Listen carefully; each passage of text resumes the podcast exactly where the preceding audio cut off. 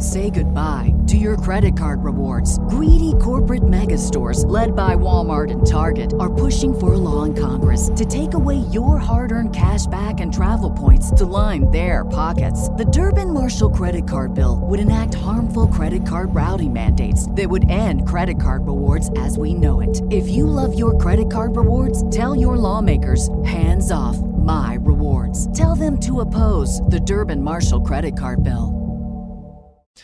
I, started doing um, martial art, Brazil, um, Brazilian Jiu Jitsu. Yep. And I was uh, taking classes for the better part of a month, and no one ever once said my name. And I was really, I was kind of into it. I bought the whole gi and, mm-hmm. you know, had the unlimited membership, and I left. Yeah. I was like, nobody, nobody seems to care. No one, that's, uh, yeah. that's exactly what it is. Yeah. Using someone's name is saying you care. So when you say, big guy, what's up, chief? You know, how you doing? What's up, girl? Like, what you're saying is you're just not important enough to remember your name. Right. So, as you said, it's a way to build relationships, it's a way to build trust. What you're doing is every single time you say someone's name, you're putting a little deposit in that person's emotional bank account. What confidence is has nothing to do with winning or the leaderboard. What confidence is, is knowing that you giving your best efforts is enough. All right. Hello, sir. Hey, Patrick. Um, today we are going to talk about uh, life inside of a gym. Something Yay. you know very well. Um, specifically, I, I wanted to um, sort of collect a bunch of ideas that I've heard you say that we've talked about, sometimes in the podcast, sometimes not, um, related to what it means to be a leader inside of your gym or inside of your affiliate. Um, and honestly, I wouldn't be surprised if a lot of these things transcended gyms and it could be how to how to sort of lead from the front in whatever business you happen to be running. Um, but obviously given that you run a gym we're gonna we're gonna stay there and and um, see where we go from there. So um, i've collected i think nine or ten little things that we've talked about in bits and pieces. So uh, i'll present them and then let you sort of uh, mm-hmm. dive into them however deeply you want to dive into them um, so the first thing that i've heard you say and that i've seen you do is uh, taking your own classes uh, and sort of in, inherent in that is is following your own programming or following the programming of the gym. Um, so why is that important, and, and why do some gym owners not do that? What would what would be their reasoning? That's a really good question, actually. Why don't they do that? Yeah. So, to me, the reason to do it is because you believe in your own programming. So, if you don't believe in your own programming, you're going to follow somebody else's. Essentially, that's the way I kind of look at it, right? Okay if you believe that your programs can produce the results that you are intending to produce and that you want to do, you should be following your own programming. To me, this kind of like at the baseline level, you know, leading from the front, and you know, um, it's I think it's really hard to ask your members to do something that you don't do. Mm-hmm. So I have members, I have affiliate owners ask me all the time. You know, they have a situation where a uh, member comes up to them and they're like, or they see a member following somebody else's programming, and they ask me, how do I have that difficult conversation of, you know, telling that person that they either can or that they shouldn't, or that I want them to follow my jam, or that you know it's disruptive. And I'll ask them, it's like, do you take, do you follow your own programming and do you take your own classes? If the answer is no, it's like, well, then how are you expecting them to? Why would you? Yeah. Why would you hold them to a different standard than you're holding yourself? If you're saying that something else is better for you, then shouldn't they be doing that as well? Yep. This goes back, it goes back to when I was a personal trainer. And I saw it all the time is that personal trainers would give their clients different workouts than they would do themselves. Hmm. And the clients would see them in the gym. They'd have them do something like standing on a Bosu ball and doing these weird, funky things. Yet when they worked out, it was bench press and, you know, weighted lunges and burpees and like kind of fun, sexy stuff. And I totally get it. There is the right stimulus for the right person, the specific needs. Mm-hmm. But those are like little accessory things here or there on the side, or adjustments to stimulus or scale or intensities or loading or movement specific based off of range of motion or abilities or anything else. The big thing, the macro thing, the programming. You know, today we're doing rowing and thrusters. What are you doing? It's like a it's like a restaurant owner that doesn't eat his own food. Mm. If you're not taking your own classes, if you're not in class getting coached by one of your coaches, you're not taking your own product. What you're saying is, my product that I give you is not good enough for me. I'm going to go elsewhere for it. Mm-hmm.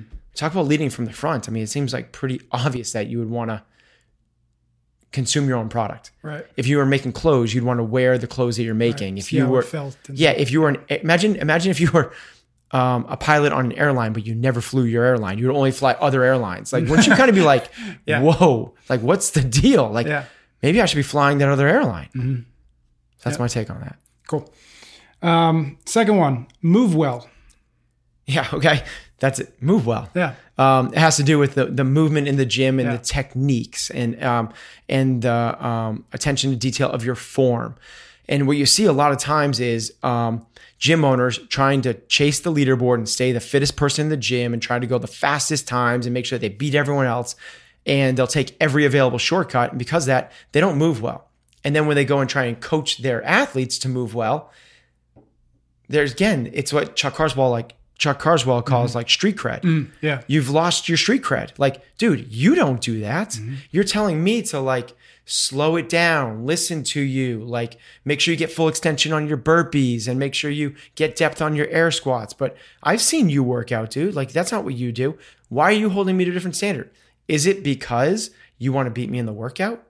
And that's, I mean, it's going to erode the credibility of you as a coach. If you don't move well yourself, I'm not saying you have to have the, you don't have to move like Chris Spealler or like my wife or something like that. You, you have to, but you have to pay attention and try to move well, not at the expense of other things. It's the, it's at the tenets in the heart of what we preach in CrossFit, which is mechanics, consistency, then and only then relative intensity. Mm-hmm.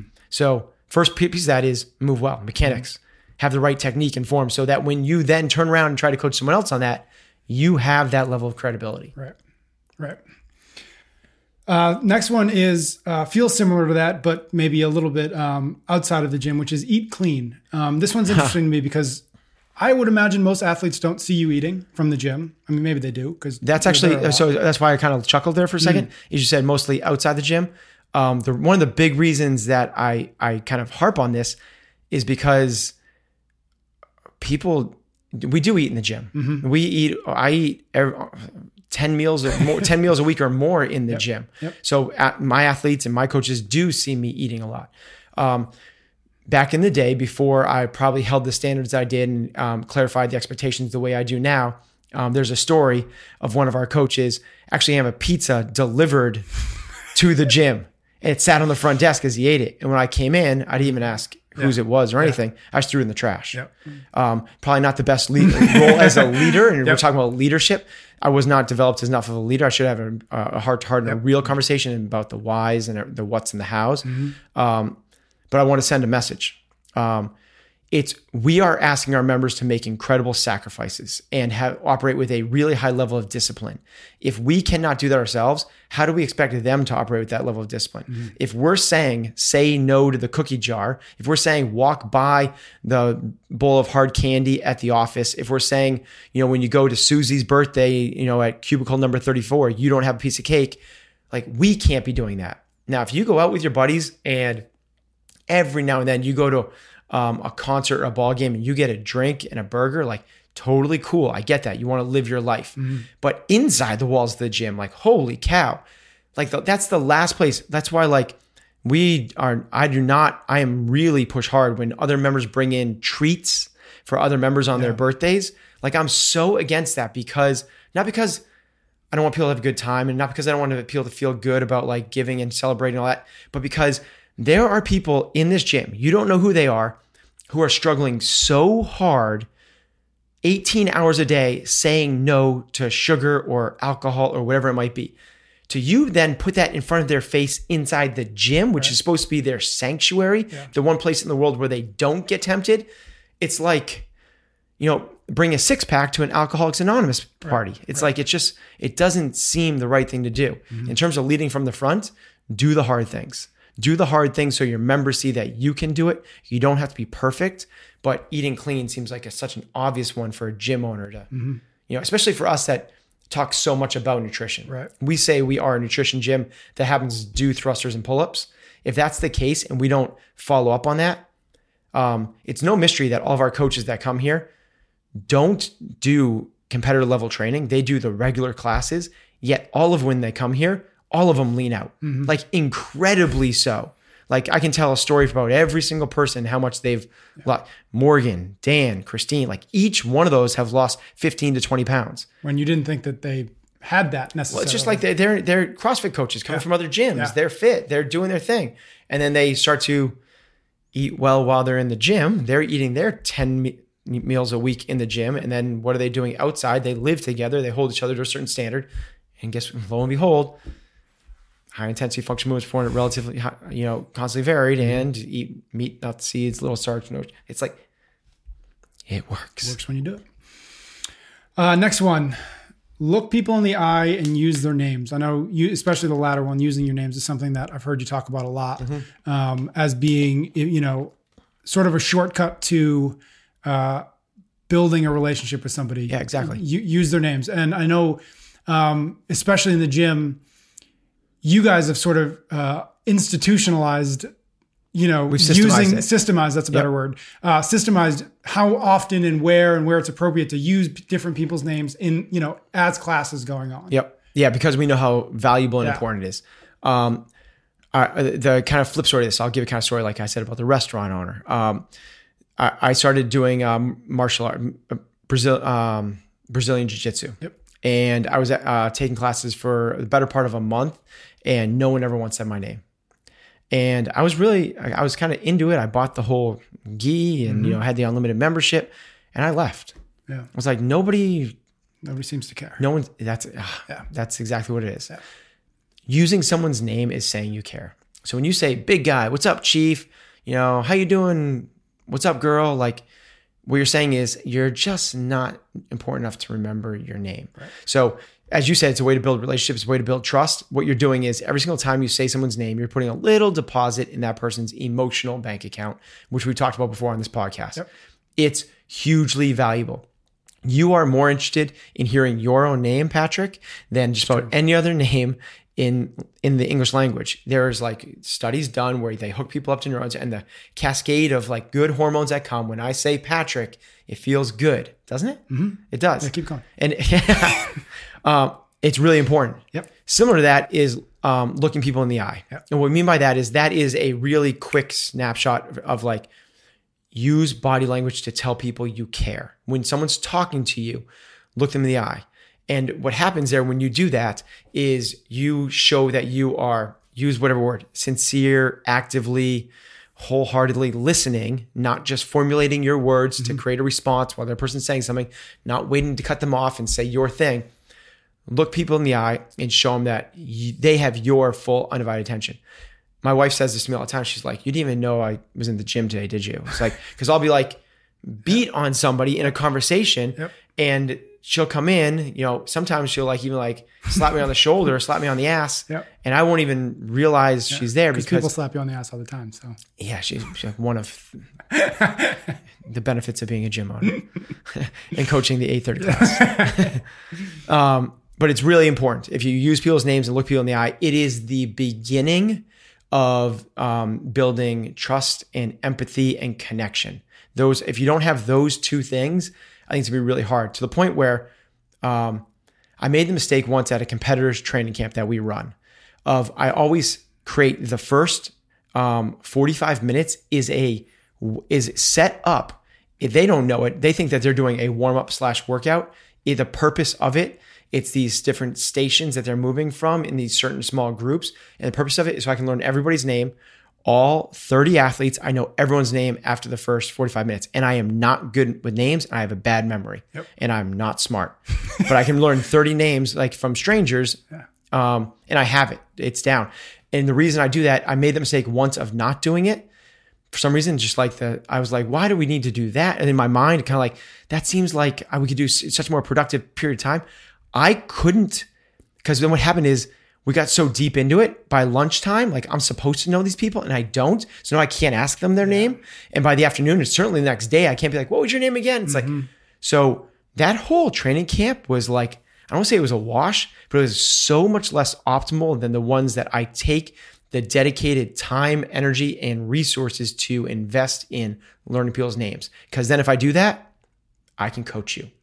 Before I know your name, I have a much harder time coaching you. Mm, it's kind of like having a conversation with somebody at a party that you're not quite sure where you know the person from and you know you don't remember their names and you're trying to have that really cool conversation when you just can't do it, as opposed to being like right away realizing being like, what was your name again? Patrick. That's right. And I know you from. That's right. We do a podcast together, and you know, we can ha- now all of a sudden now we have like a real meaningful conversation. Before that, it's just fluff yeah. and nothing. There's like a, a, layer of glass between you. Totally, you yeah. can't connect. Um, I don't know. I don't know if I ever knew the coach who you told the story about at a seminar, seminars in the past about a coach who, across the board, uh, was is maybe uh, a phenomenal coach. Loved being here, loved coaching, yes. but had this little issue where when he would move between athletes, yep. sort of like drop his eyes and sort of you know go between each. Um, and you recognize it as something that felt like, even though it wasn't, it felt like he was disengaged or he maybe didn't want to be there as much as you knew he did. Um, and it was something that you guys really worked on. Um, so two principles that kind of underline yeah. that thing. Uh, maybe actually, there's a lot more that I, they're just kind of running through my head right now. But the first ones is small things or big things. Yep. So because he was a fantastic coach and a terrific athlete and a great person, like a phenomenal person, um, it's really easy to kind of brush that off. Yep. You know, he is a good person. He is a good coach. The people love him. Why would I bring up this potentially kind of awkward situation of, hey, you're looking at the floor when you're walking around coaching? Like that's a hard conversation to have. Yep. So small things are big things, don't let it go. Um, um, the next one, which I'm kind of blanking on right now, but it's a power of um, uh, a perception is reality. Mm-hmm. That was the other one, um, which is this guy does care a lot about his members. This guy does care a lot about people. He does love coaching. But the perception is if I'm coaching you, and then when I walk the 10 feet to the next athlete, I drop my head and kind of slump my shoulders and look, stare at my feet as I walk to the next person. The perception is not positive. Yeah. I don't want to be here. I'm not excited about this next person, whatever. I don't know what the, the specifics yeah. are, but it's not good if you change that really simply by like having a conversation with somebody and as you are going to the next person and you're walking that 10 feet you lock in on them. If they're looking at you or not you lock in on them. Maybe you're coaching them through a movement and you're trying to look at the specific uh, body parts that you're trying to cue or even better they see you coming you lock eyes with them what a difference in yeah. feel and approach. And perception is reality. So they then feel like you are engaged, that you like being there, that you like coaching, that you are a good person, which by the way, we're all true things about that person. Yeah. But it doesn't come across that way. If it doesn't right. come across, it doesn't matter what it is. Yep. Awesome. Uh, blah, blah, blah. Number five, follow through on what you say. Okay, so this is another principle based thing, which is never break promises. It's like um, it's a it's inherent in building trust. Yep. Um, follow through on what you say, and again, this is like, um, um, if you say you're going to give um, the athletes 15 minutes to warm up, you give them 15 minutes to warm up. If you break promise, if you say this workout's three rounds for time, and then you're like, surprise, round number four. Like if you do that once a year, like I get it. Like like you're exhausted and now you want your athletes to go harder. But if you do that consistently, guess what the athletes start start doing? They just don't believe. Yeah, you. they just hold back. Yeah. They don't believe anything you say. So it's the same thing with like our kids. Um, this is one of the, and this is going to be a future podcast for sure. But um, one of the most important things I have learned, period, and I learned this from my wife, I would not be good at this otherwise, is following through on your word when you challenge or slash threaten them. Mm. When you put an ultimatum from them and say, listen, if you don't stop bugging your sister, if you don't come over here right now, if you don't put that down right now, you're not going to XYZ. Yep. Um, you're not going to be able to watch TV tonight. You're not going to get um, that treat. You're not going to be able to play with your friends. This is, I mean, my wife is incredible with this. she actually, we talk about it a lot. She's like, I actually kind of want them not to do it just so I can do it and show them I'm for real. Yeah.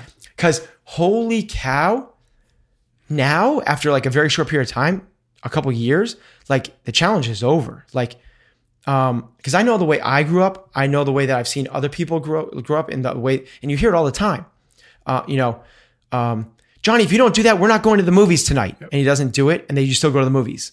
Like, whoa. Yep. Why is Johnny gonna listen next time? Mm-hmm.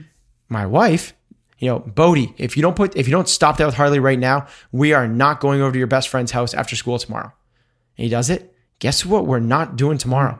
Yeah. And it's for real. And when you do that, you when you follow through on your word, so there's two things things that never break a promise. So don't say, kids, we're going to Disney World, and then don't and then cancel the trip. Breaks trust. Yep. And then when you threaten, you say something else, like follow through on that end as well. Man, does it build a lot of trust, probably in the way people aren't thinking of trust, mm. right? Yeah. But that's trust. Yep. That's what it is. I know that what you're saying is truth. Mm-hmm. Trust. Yep. Take it. Welcome feedback and don't be defensive. Okay. Um, when you close, when you're closed to ideas, what you hear is criticism. Mm-hmm. When you hear criticism, what you're open to is advice. Mm-hmm. So that's like a Simon Sinek that I think I, I probably butchered. But the mm-hmm. idea behind that is there is no such thing as bad feedback. Mm-hmm. There is no such thing as advice, criticism, um, suggestions, or anything else. It's all the same thing. So when somebody um, gives you feedback, whether it's um, you know your gym isn't clean, um, I don't like your new CrossFit Kids coach. Um, you guys don't have enough parking. You guys charge too much. Um, you know, I don't like your programming. It's that hurts, right? Mm-hmm. But if you're if you're close to it, you hear criticism. Yep. It's not criticism. If you're open to it and you step back away from that and fight against it, resist against that fight or flight mentality, which is going to inherently come at you. Yep. Your cortisol levels are going to rise. You're going to be you're being challenged. You either to fight this person or run away from.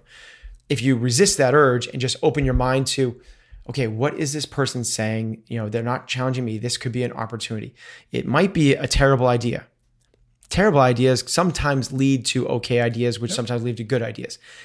Basically, what they're doing when they um, give you that feedback, even if it's laced with four letter words and you know hot, uh, crazy tonality and um, everything else what they're potentially doing there is just dropping something in the suggestion box you know i think that it would be nice if you cleaned the showers um, once a month instead of once every other month mm-hmm. like that's probably a pretty good suggestion yep. it would be nice if we had um, soap in the soap things like just resist the urge to hear criticism and realize it's just feedback, which is advice. Mm-hmm. And the smart people are the ones that realize they don't have all the answers. And the more good ideas, scratch that, the more ideas that they hear, yeah. the better off they're going to be. Yeah. And it's up to you to filter the ideas, yep. but try not to block them off immediately. Right. Uh, actually, related, admit when you don't know something. I imagine that yeah. You know, in the context that you said it before that I'm sort of stealing it from, it's something about maybe a coach or an, an athlete coming up and asking you for nutrition advice yeah, and, and, you don't understand it, but it feels pretty related to that idea of of not being defensive and not taking uh, not taking something as criticism and, and, being able to say, I don't actually have all the answers. Yeah, it's, it's, it's exactly it and it might and the nutrition thing is perfectly you yeah. might having a conversation with somebody about like hey i think that you know you should try to eat some lower glycemic load foods and you should um you know maybe choose some vegetables and fruit instead of um you know Cheez-Its and uh, doritos and ice cream and someone's like glycemic load oh what's better for me um the glycemic load what's the lower glycemic load peppers or carrots like having the have you just yeah. saying like just being like I don't know. Yeah. That's a great question.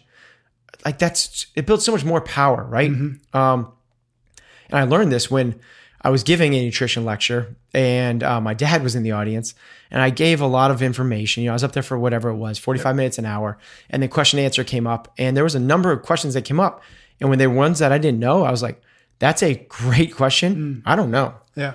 He's like, my dad told me after, he's like, when you said that, it built so much more credibility to things you did said. Yeah. Because what you're saying by default is that you do know the other stuff. Yep. Which is this nice backhanded way of saying, like, hey, if I'm saying it, I know what I'm talking about. Yep. And if I don't, I'm going to tell you I don't. So I think that admitting, you know, it's a, showing a level of vulnerability as well. Nobody has all the answers. You're not supposed to have all the answers. If you do have all the answers, you're going to sound like you don't.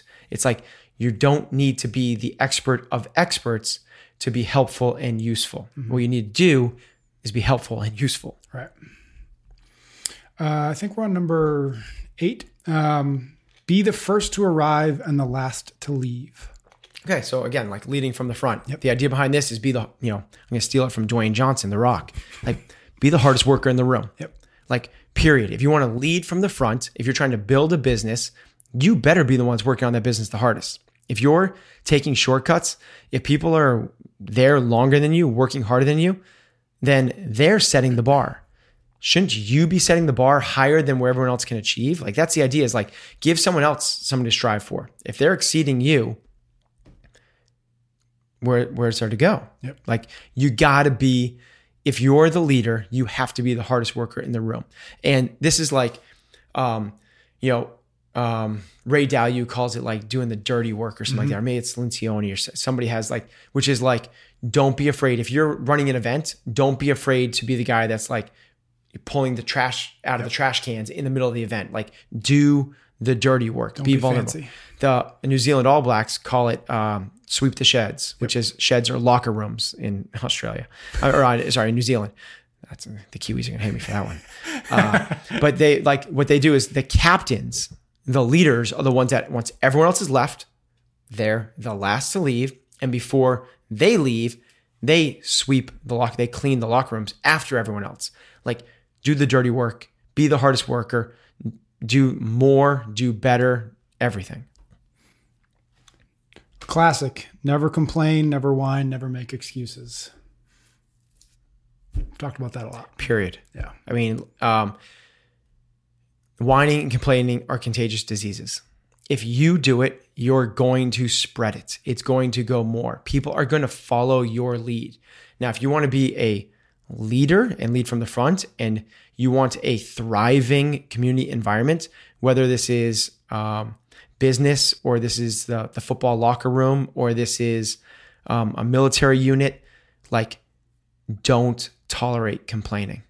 It is a disease that will erode everything.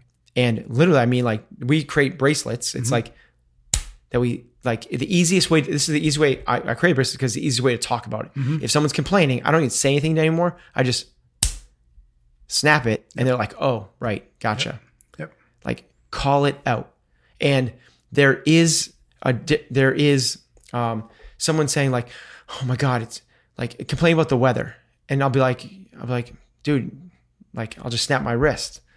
And like, that's not complaining, it's a fact. Mm-hmm. It's like what you're doing is you're bringing light to a negative situation. That is complaining.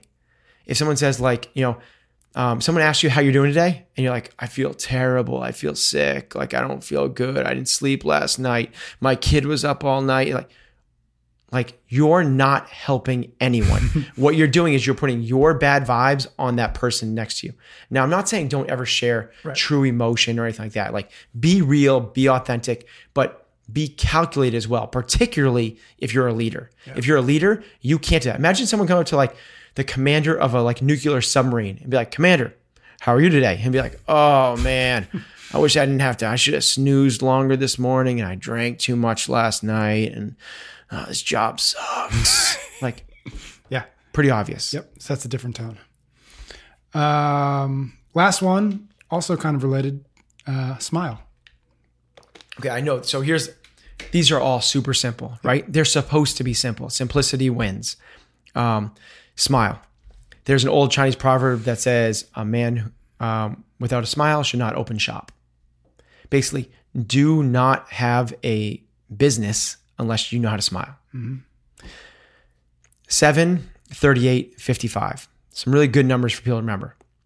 7% of communication is what you say. Mm-hmm. Actually, the actual words that are coming out of your mouth.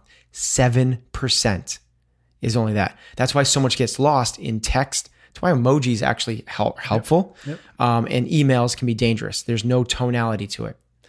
Now, uh, 38% of that is tonality. It is inflection in your voice. It is um, the volume of your voice. It is what words are you stressing. Stressing. Fifty-five percent of it is just body language. You get more. It's why when you go to a different country, you can get around. You can do things. You can do a lot without speaking the language, yeah. and you can tell if someone's pissed off at you or if somebody's like really welcoming. You get the you get over half of the communication without uh, nonverbal Smiling is the heart of that. Yep. When you smile, I mean, this goes down to like um, FBI negotiators. one of the first things they're cued on when they're negotiating a hostage release is to smile on the other end of the phone. Mm. Now there is no body language there, Yep. but they there's so much that resonates from the smile that it's so powerful that they try to smile while they're talking to the person. In an Ironman triathlon, what they tell you to start doing when you start to struggle, and everyone's going to struggle, is to smile at the volunteers. Just smile at them, and you'll start to feel better. It's interesting. Smiling matters. Yeah, I remember I've heard you talk about it in the context of like somebody answering the phone at the gym, Yeah. right? Like the difference between saying, you know, uh, you know, thanks for calling XYZ and doing that with a smile is, you know, night and day. They should be able to. he- My saying is they should be able to hear the smile on the other end of the line. Yeah. Yeah. And now imagine, and that's on a phone, Right. Right. Now imagine actually in person. I mean, there's people like, and by the way, this works both ways. When a person walks in the gym, um, and you're like, you know, hey Bill, what's up? And they're like, like nothing much, Ben. How like how you doing? Like the what they say in the tonality don't matter nearly as much as what's going on in their face and their body, and everybody knows that on a um, on a subconscious level. Yeah, no, if you can bring that to the conscious level, it really brings a lot of power to you in the way you present yourself. Very cool. All right. So that was a bunch of ways to lead from the front in your gym or I imagine in your business. Probably probably 10, Kind of- 10 ways. yeah, 10 ways. That's right. Nice. 10 ways. Yes. All right. Thank you, sir. Thank you.